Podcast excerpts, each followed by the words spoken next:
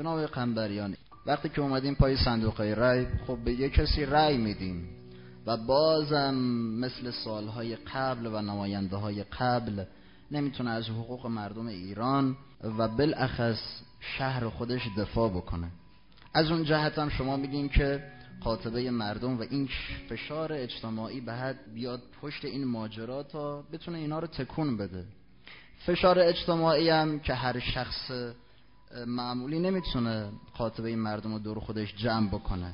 یکی از دوستانمون معتقده که کمکاری قشر روحانیت. چرا روحانیت در صحنه نیست؟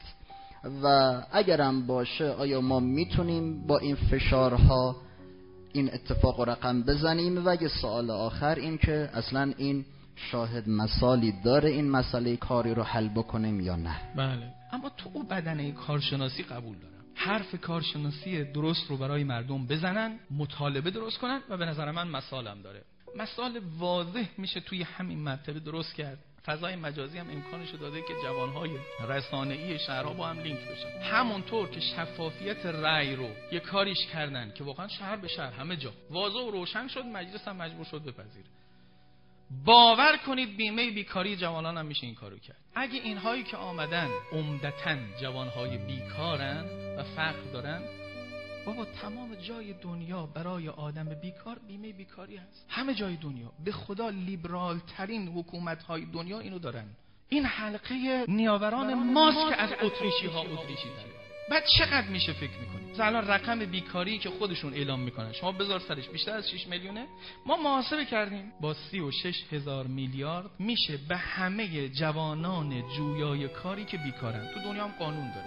به جویای کار از مالیات در کشورهای دیگه که از ثروتمندها گرفتن. خدایا چی دارم میگم؟ تو کشور لیبرالیسم. از ثروتمندها می‌گیره میده به این میگه چون از این جیب به اون جیبه. اینم جیب جامعه است. بعد این میشه نیروی کار دوباره تولید می‌کنه ناخالص ملی رو می‌بره بالا.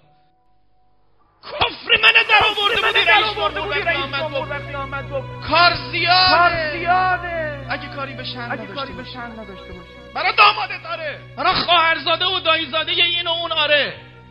ولی جوان شمشاد من هنوز یادم میاد می‌خوام آتیش بگیرم. تو مترو جوان تحصیل کرده. به خدا قیافش نه به معتاد می‌خورد نه به برانداز می‌خورد. آمده بود حالا یکی ژیلت میفروخت یکی آدامس میفروخت. ما دو تا خط عوض کردیم داغون شدیم داغون. گرسید یکیشون که من آتیش زد آمده بود یه درزگیری میچسبون به سقف این مترو. شروع می‌کرد عین مارگیرا. آقا این خود اولم با صدای بلند. نگاه ها بود. خب دیگه دو دقیقه تبلیغاتش تمام میشه باید یکی بگه درزگیر بده دیگه. بعد صداش افت می‌کرد. ما هم از شرمندگی سرمون مینداختیم جوان ایرانی اینو میکن لوله می‌کرد. می‌رفت دوباره. واگن بعدی کار هست. خب این 36 هزار میلیارد و دولت البته زیرش نمیره. یه جایی تو بودجه میگم کار کارشناسی ها. یعنی باید بچه های کارشناسی تو این زمینه ها بشینن بودجه خانی کنن.